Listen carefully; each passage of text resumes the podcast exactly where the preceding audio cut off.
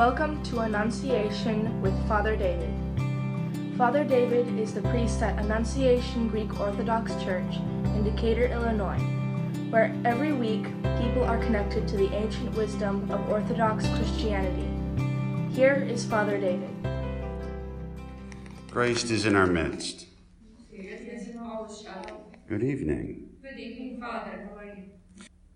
Maximus the Confessor is probably a saint a lot of us don't know much about. But Maximus the Confessor was, was born in Constantinople of a good Christian family, uh, went on to work uh, in the court of the emperor. Uh, but he soon thereafter left because he um, discovered that the emperor and the court had fully embraced a heresy called monothelitism. And you have to understand that this is in immediately following the Fourth Ecumenical Council, which was the ecumenical council that uh, declared Monophysitism a heresy. And that was the heresy that said that Christ has only one nature, and it was the divine nature. And after this council, we had a great schism within the church. Today, what are known as the Oriental churches, like the Copts and the Armenians, separated from the church uh, because they could not accept the Fourth Ecumenical Council, which declared that and reaffirmed that Christ has two natures in one hypostasis. In order to try to heal this schism, the emperors of Rome tried to make a compromise between the Orthodox position and the Monophysite position, and that was monothelitism. In other words, Christ had one will and one energy, the divine will and the divine energy. And Maximus was one of the few fathers in the East which argued against this heresy. And the reason that it is a heresy is that it fails an axiom, if my memory serves me correct, it's Gregory the theologian, who said, That which was not assumed is not saved. In other words, that part of humanity that Christ did not take onto himself is not saved. So therefore, if we claim that Christ does not have a human will, then our will, our freedom, our ability to choose is not saved because Christ did not claim it for himself. And this is why Maximus the Confessor argued so vehemently against it. Um, he ended up fleeing to the west um, because uh, there were barbarian incursions where he was, and frankly, the emperors of Constantinople and the patriarchs of Constantinople did not like him. In fact, uh, there's a famous debate between he and the patriarch of Constantinople that happened in North Africa in which the patriarch of Constantinople repented and agreed that Maximus was right and was shortly thereafter dethroned and replaced. Uh, Maximus ultimately was arrested, had his tongue cut out so that he could no longer speak, and had his right hand cut off so he could no longer write. And he died in exile. And as we do on feasts of confessors. A confessor is someone who is imprisoned and or tortured because they confess Christ, but they are not martyred. We read this passage about God, Christ, the Son of Man, acknowledging those who acknowledge him and denying those who refuse to acknowledge him. And then this sings very challenging declaration that those who blaspheme against the Holy Spirit will not be forgiven. Well, tonight I want to read a little passage, an interpretation of this passage by uh, St. Cyril of Alexandria, who was the intellectual force behind the Fourth Ecumenical Council.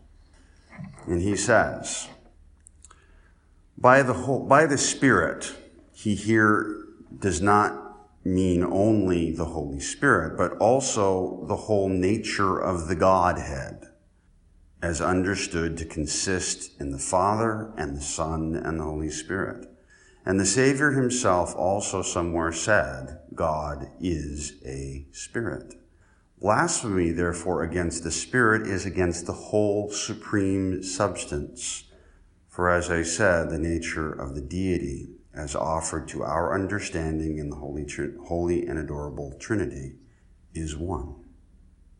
In other words, the most important question that we can ask and answer in our lives is who is God?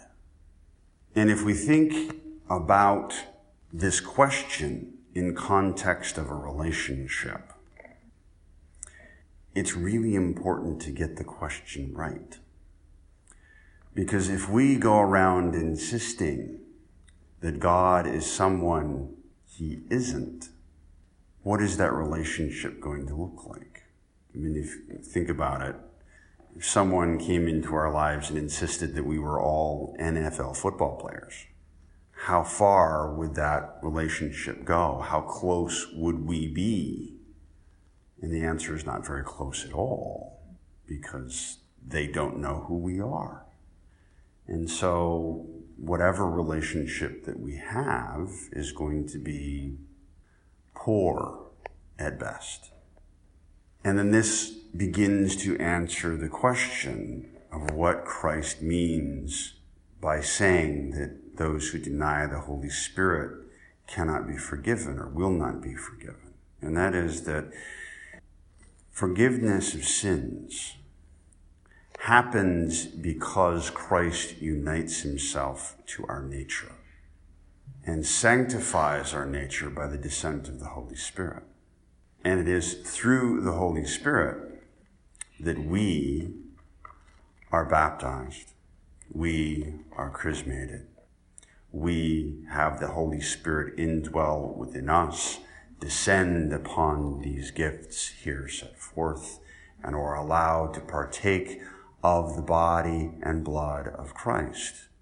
Thus, having Christ God in us and therefore eradicating sin, that which separates us from God.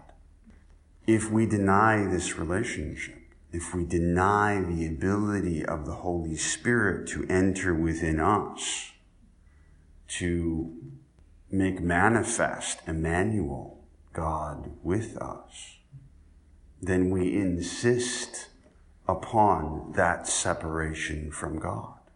We insist upon sin. And if we cannot let go of sin, if we cannot repent, if we cannot accept who God is, then we are not allowing God to forgive us. And thus, the church declares emphatically that the dogmas of the church, our understanding of who God is, is of the greatest import.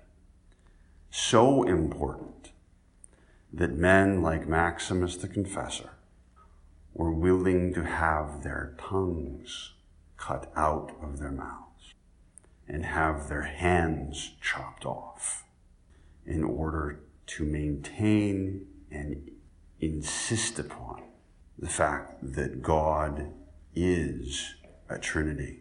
God is one in three hypostases. That Christ is two natures, perfect God, perfect man.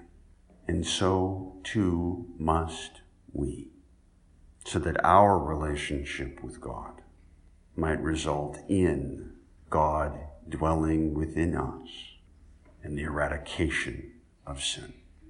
In the name of the Father, and the Son, and the Holy Spirit, now and ever, unto the ages of ages.